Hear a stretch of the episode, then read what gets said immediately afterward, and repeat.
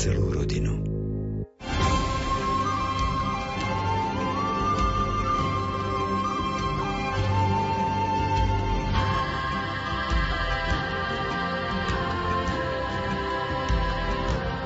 Príjemný deň, milí poslucháči. Tešíme sa, že aj dnes ste si naladili Rádio Lumen. V nasledujúcich minútach sa stretávame pri ďalšom prázdninovom vydaní relácie Výber z pápežských encyklík. Aj dnes sa započúvame do staršej časti tejto relácie. Vrátime sa ku našim zamysleniam nad apoštolskou exhortáciou pápeža Jána Pavla II. Familiaris Consortio. Téma dnešnej úvahy bude úloha kresťanskej rodiny. Text exhortácie načítal Miroslav Kolbašský. Komentáre k textom si pripravil Anton Fabián a technický reláciu pripravujú Jaroslav Fabián a Martin Ďurčo.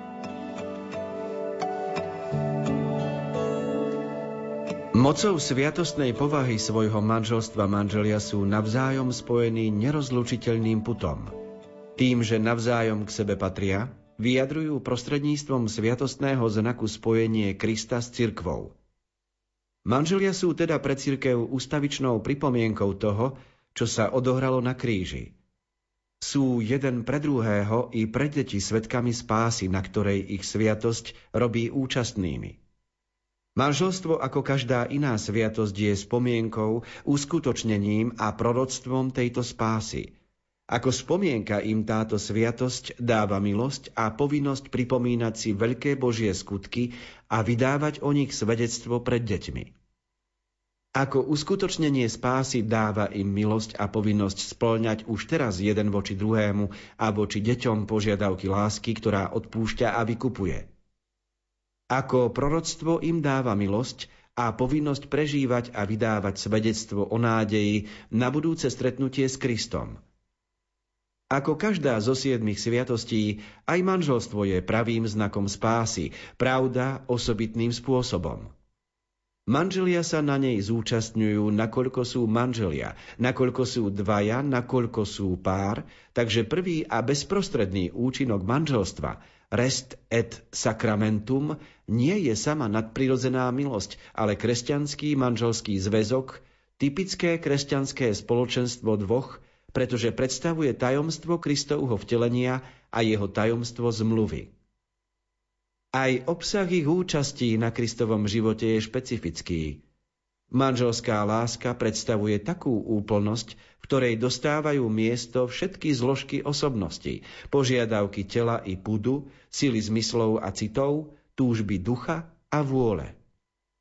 Táto láska smeruje k čo najhlbšej osobnej jednote, ktorej nejde len o telesné spojenie, ale vytvára jedno srdce a jednu dušu. Vyžaduje však nerozlučnosť a vernosť tohoto vzájomného definitívneho darovania a otvára sa pre plodnosť. Jedným slovom ide tu o bežné vlastnosti každej prirodzenej manželskej lásky, ale s novým významom, ktorý ich nielen očistuje a spevňuje, ale až tak povznáša, že sa stávajú výrazom rídzo kresťanských hodnôt.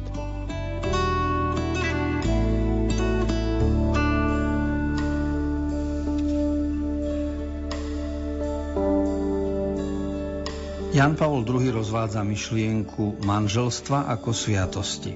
Ak by sme to chceli prakticky povedať alebo rozmeniť na drobné, čo to znamená manželstvo ako sviatosť, tak stačí si uvedomiť rozdiel medzi sobášom na úrade a sobášom v kostole. Lebo sobáš v kostole znamená, že mladý muž v obleku číta postavu ženy. Vedľa neho je žena v bielom a on číta tú postavu od hlavy po pety ako Boží dar pre neho muža pápež píše, že všetky zložky osobnosti, požiadavky tela, pudu, sily zmyslov, citov, túžby, ducha i vôle, to všetko smeruje k jednote. To znamená, že ten pán v čiernom obleku v kostole, keď sa díva na postavu ženy, tak musí vidieť, že celý jej život, vonkajší, vnútorný, jej telo, jej zvyky, to všetko je Boží dar pre neho. Lebo ako Boh mal dať najavo mužovi, že ho má rád? No tým, že vymyslel pre neho postavu ženy. Ako mal dať Boh žene najavo, že ju má rád osobitne? No tým, že vymyslel pre ňu postavu konkrétneho muža. A teraz tá žena má čítať postavu muža ako Boží dar pre mňa. A kto to, kto dokáže, ten rozumie manželstvu ako sviatosti, čiže znaku Božej lásky. žena v bielom je znak Božej lásky pre muža. Pán v čiernom obleku je znakom Božej lásky pre konkrétnu ženu.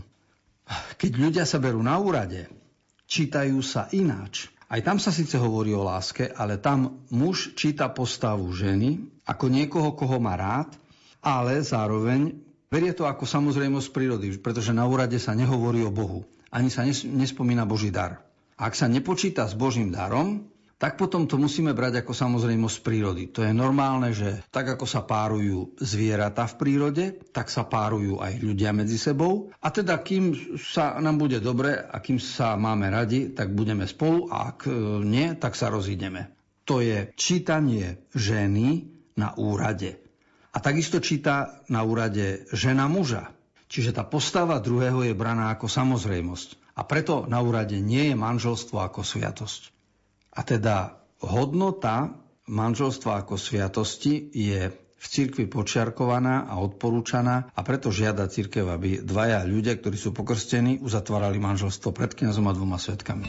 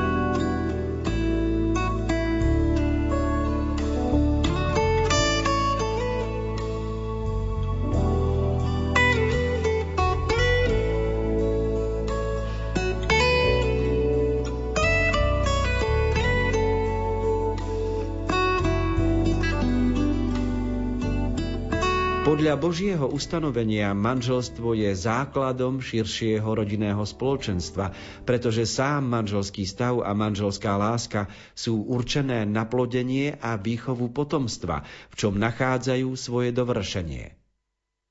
Láska vo svojej najhlbšej skutočnosti je v podstate dar – Manželská láska, ktorá vedie manželov k poznaniu a robí z nich jedno telo, nijako sa nevyčerpáva v rámci manželského páru, pretože ich robí schopnými najväčšieho možného darovania, ktorým sa stávajú božími spolupracovníkmi pri odovzdávaní daru života novému človekovi. Takto manželia, keď sa navzájom darujú sebe, darujú zo seba novú skutočnosť, dieťa, živý obraz svojej lásky, trvalý znak manželskej jednoty, ako aj živú a nedeliteľnú syntézu svojho otcovstva a materstva. Keď sa manželia stávajú rodičmi, dostávajú od Boha dar novej úlohy spojenej so zodpovednosťou. Ich rodičovská láska sa má stať pre deti viditeľným znakom samej Božej lásky, od ktorého pochádza každé odcovstvo na nebi i na zemi.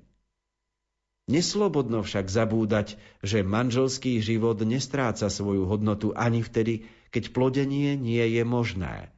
Telesná neplodnosť môže byť totiž manželom príležitosťou na to, aby preukazovali iné dôležité služby ľudskej osobe, ako je napríklad prijatie dieťaťa za svoje, rôzne výchovné akcie, pomoc iným rodinám alebo chudobným a postihnutým deťom.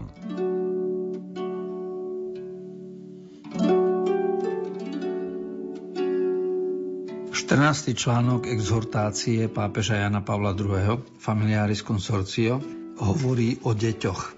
Totiž pri manželstve treba rozlišovať štyri piliere.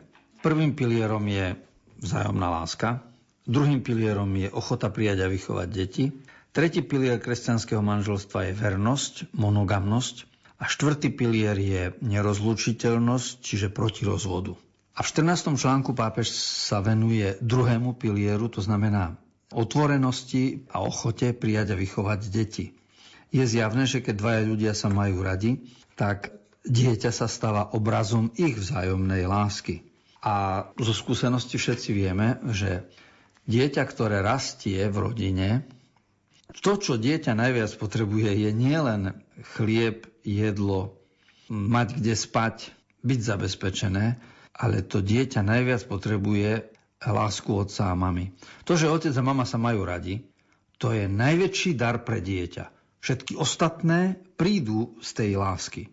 Lebo dnes máme veľa detí, ktoré majú veci, majú tablety, majú mobily, sú zabezpečené tie deti, len otco s mamou sa už tak veľmi nemajú radi a sú práve v rozvodovom konaní. A tým pádom sme vlastne pokazili celý Boží plán s tým, čomu sa hovorí rodičovstvo.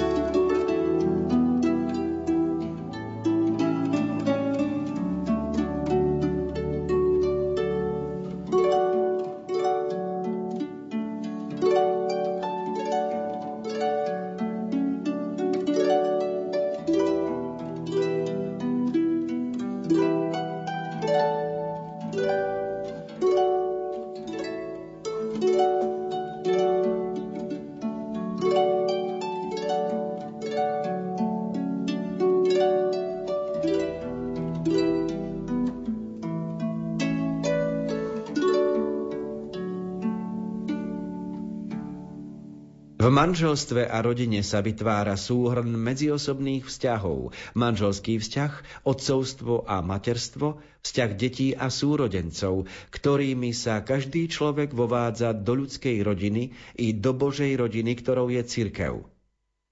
Manželstvo a kresťanská rodina budujú cirkev. Ľudská osoba sa totiž v rodine nie len rodí a postupne výchovou uvádza do ľudského spoločenstva, ale znovu zrodením v krste a výchovou vo viere sa uvádza aj do Božej rodiny, ktorou je cirkev. Ľudská rodina vo svojej jednote rozbitá hriechom sa obnovuje výkupnou silou Kristovej smrti a zmrtvých vstania. Kresťanské manželstvo, účastné na spásonosnej účinnosti tejto udalosti, je prirodzeným miestom, kde sa ľudská osoba včlenuje do veľkej rodiny cirkvy. Príkaz daný na počiatku mužovi a žene, aby rástli a množili sa, nadobúda takto celú svoju pravdu a svoje plné uskutočnenie. Cirkev nachádza takto v rodine zrodenej zo sviatosti svoju kolísku a miesto, kde môže uskutočniť svoje začlenenie do ľudských pokolení a oni zasa do cirkvy.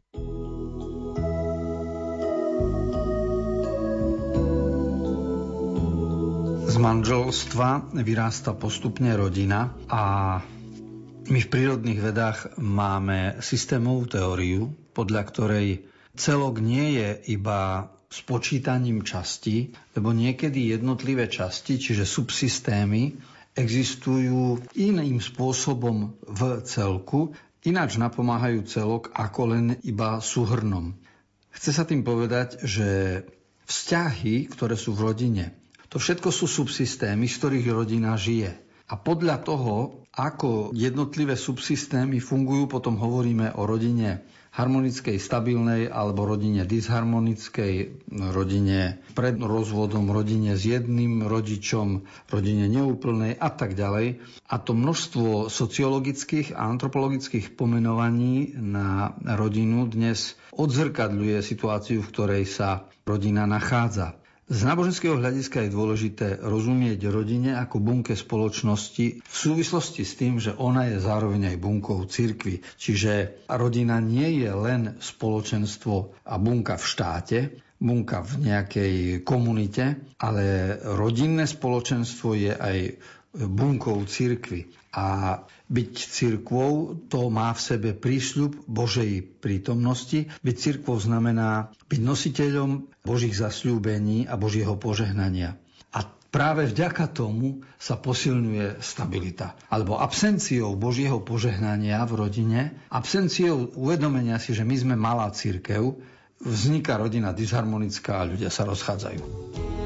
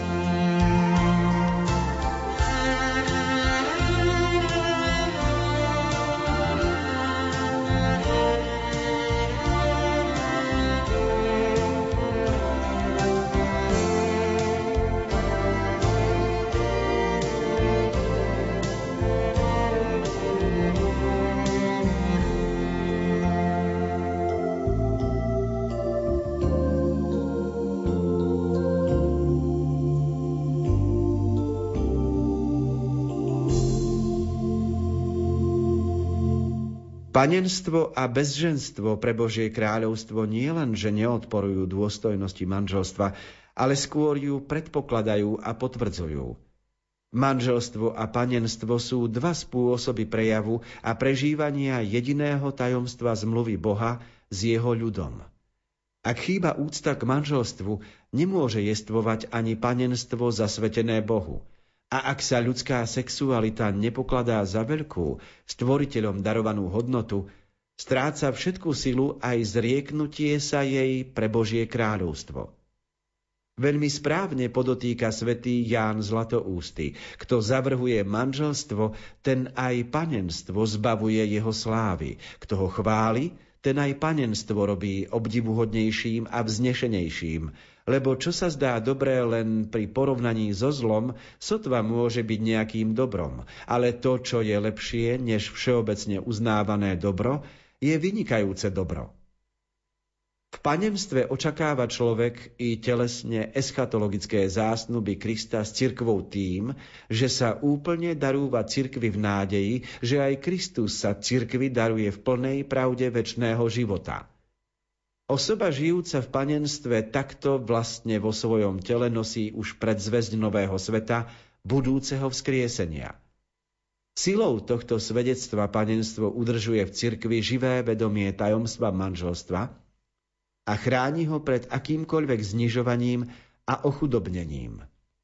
Keď sa srdce človeka zvláštnym spôsobom oslobodilo, aby zahorelo väčšou láskou k Bohu a ku všetkým ľuďom, Panenstvo svedčí o tom, že Božie kráľovstvo a jeho spravodlivosť sú tou prevzácnou perlou, ktorej treba dať prednosť pred každou inou hodnotou, akokoľvek cennou, ba ktorú treba dokonca hľadať ako jedinú, istú a trvalú hodnotu.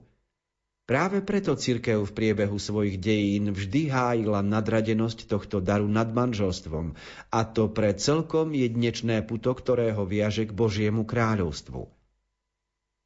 Panenská osoba, hoci sa vzdala telesnej plodnosti, stáva sa duchovne plodnou osobou, otcom a matkou mnohých a tak prispieva k budovaniu rodiny podľa Božieho plánu.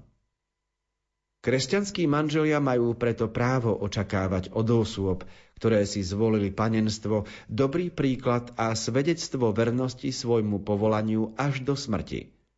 Ako pre manželov sa niekedy vernosť stáva ťažkou a úsilie darovať sa vyžaduje umrtvovanie a seba zaprenie, tak sa to môže stať aj osobám žijúcim v panenstve. Ich vernosť má aj v prípadných pokušeniach napomáhať manželom v ich vernosti.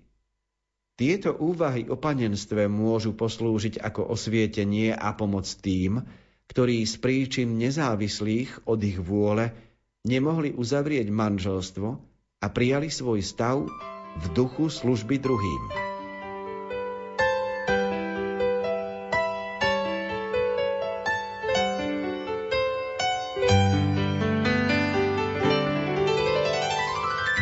Šestnáctý článok exhortácie Familiaris Consortio od Jana Pavla II. hovorí o manželstve v porovnaní s panenstvom. Vychádza z toho, že panenstvo má zmysel vtedy, keď ide o zrieknutie sa manželstva pre Božie kráľovstvo. Čiže zasvetiť sa Bohu má právo človek, tak ako niekto iný má právo zasvetiť svoj život žene a niektorá žena má právo zasvetiť svoj život e, mužovi. A čo sa pri celibáte a panenstve vyzdvihuje, to je skutočnosť, že budúcnosť, ktorá nás čaká, čiže eschatológia, sa už sprítomňuje. Lebo po smrti a v nebi už nebude rozhodujúce to, s kým tvorí pár a už nebude rozhodujúce ani ľudská sexualita. Čiže ten stav, že najdôležitejší bude Boh, tak ten stav budúcnosti v celibáte a v panenstve v reholnom živote je už prítomný. A preto, tak ako má manželstvo hodnotu sviatosti, preto aj stav zasveteného života, celibát a panenstvo má svoju hodnotu, lebo spritomňuje Božie kráľovstvo novým a zrejmejším spôsobom. Ale i manželstvo, i celibát a panenstvo sú správne prežívané vtedy, keď najdôležitejšie pre všetkých je Boh a jeho kráľovstvo. Pokiaľ Boh je na prvom mieste, potom všetky ostatné hodnoty sa dajú správne usporiadať.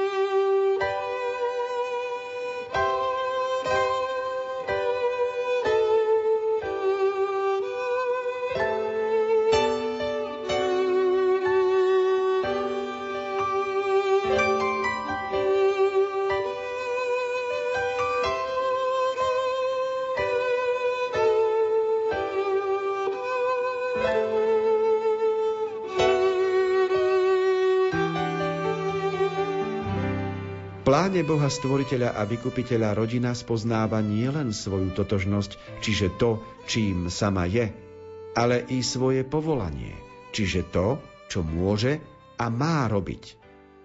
Úlohy, ktoré má rodina v priebehu dejín plniť, pramenia z jej samej povahy a ukazujú na jej dynamický a existenciálny vývoj. Každá rodina objavuje a nachádza v sebe samej výzvu, ktorú nemožno umlčať a ktorá súčasne určuje jej dôstojnosť i úlohu. Rodina, staň sa tým, čím si.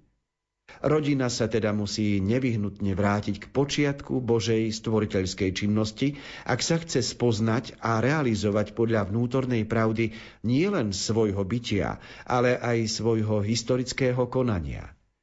Nakoľko podľa Božieho plánu rodina je dôverné spoločenstvo života a lásky, má za úlohu stále viac stávať sa tým, čím je, čiže spoločenstvom života a lásky, a to v takom úsilí, ktoré, ako každá stvorená a vykúpená skutočnosť, nájde svoje završenie v Božom kráľovstve.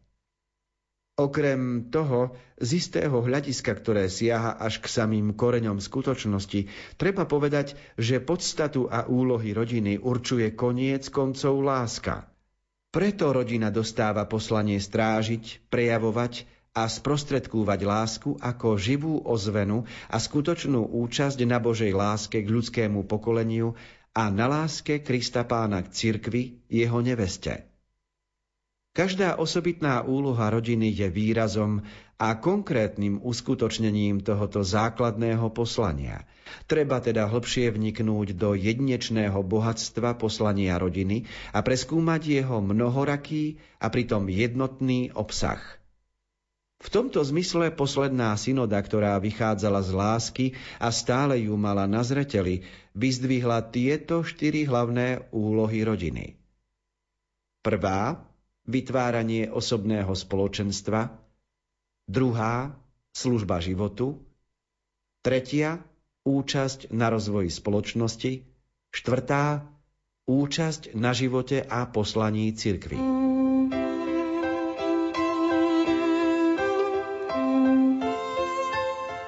Dostali sme sa k tretej časti exhortácie Jana Pavla II. Familiaris Consortio o rodine a v tejto tretej sa bude venovať úlohám kresťanskej rodiny. V článku 17 začína o tom, že rodina sa má stať tým, čím je.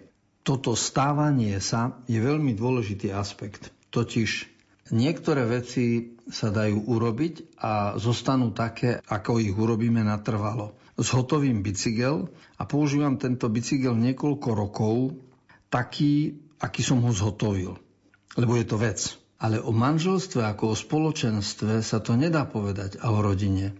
Lebo láska v rodine sa nedá zhotoviť a odložiť do špajze a narobiť zásoby.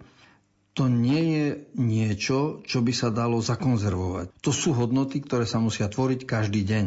Preto rodina sa stáva nie je už uskutočnená.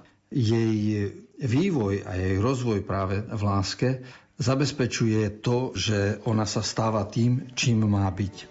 Jedna z najkrajších definícií podľa Božího plánu je to, že rodina je dôverné spoločenstvo života a lásky.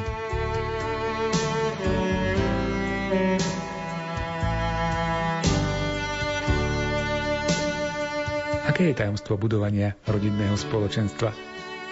Tak aj nad touto otázkou sa zamýšľal svätý otec Jan Pavel II vo svojej apoštolskej exhortácii Familiaris Consortio, rodinné spoločenstvo, z ktorej sme si dnes čítali. Ku tejto exhortácii, ako aj k ďalším pápežským dokumentom, ktoré odzneli v relácii Výber z pápežských encyklík, sa môžete vrátiť v internetovom archíve relácie.